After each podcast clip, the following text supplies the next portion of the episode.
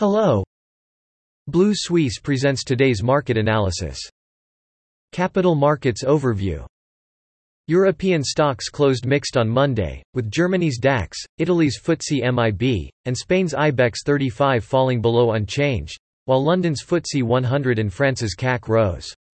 Energy, commodities, and healthcare were the best performers, with banks down more than 1% after the Financial Times reported on Sunday that the European Central Bank was looking for ways to stop banks from raising interest rates later this month.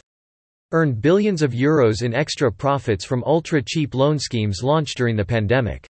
Meanwhile, Bundesbank President Nagel warned the ECB against using monetary policy tools to limit risk premia while saying the focus should be on fighting inflation which may require further rate hikes. The FTSE MIB index closed just below the 21,344 level on Monday, still near a 17-month low last week, as investors continued to assess recession risks amid the prospect of tighter monetary policy in the third quarter.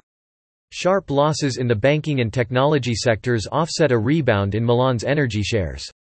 Intesa Sanpaolo shares fell more than 2%, leading to losses in the financial industry after the Financial Times reported that the European Central Bank was taking steps to prevent banks from profiting excessively from high interest rates.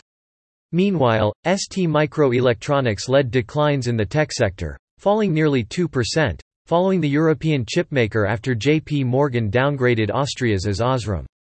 On the other hand, Eni and Tenaris rose 2.4% and 3.7% respectively, amid a rebound in European oil companies. On Monday, the CAC 40 rose 0.4% to close at 5,954.65, extending gains for a second session, as higher oil prices boosted energy stocks while a pullback in commodity prices boosted consumer stocks.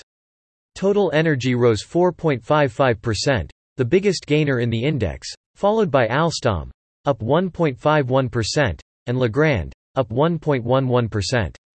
In addition, consumer giants rose, led by Carrefour, plus 1.24%, and Danone, plus 0.79%. By contrast, most tech stocks fell, notably Capgemini, down 2.75%, and ST Microelectronics, down 1.84%.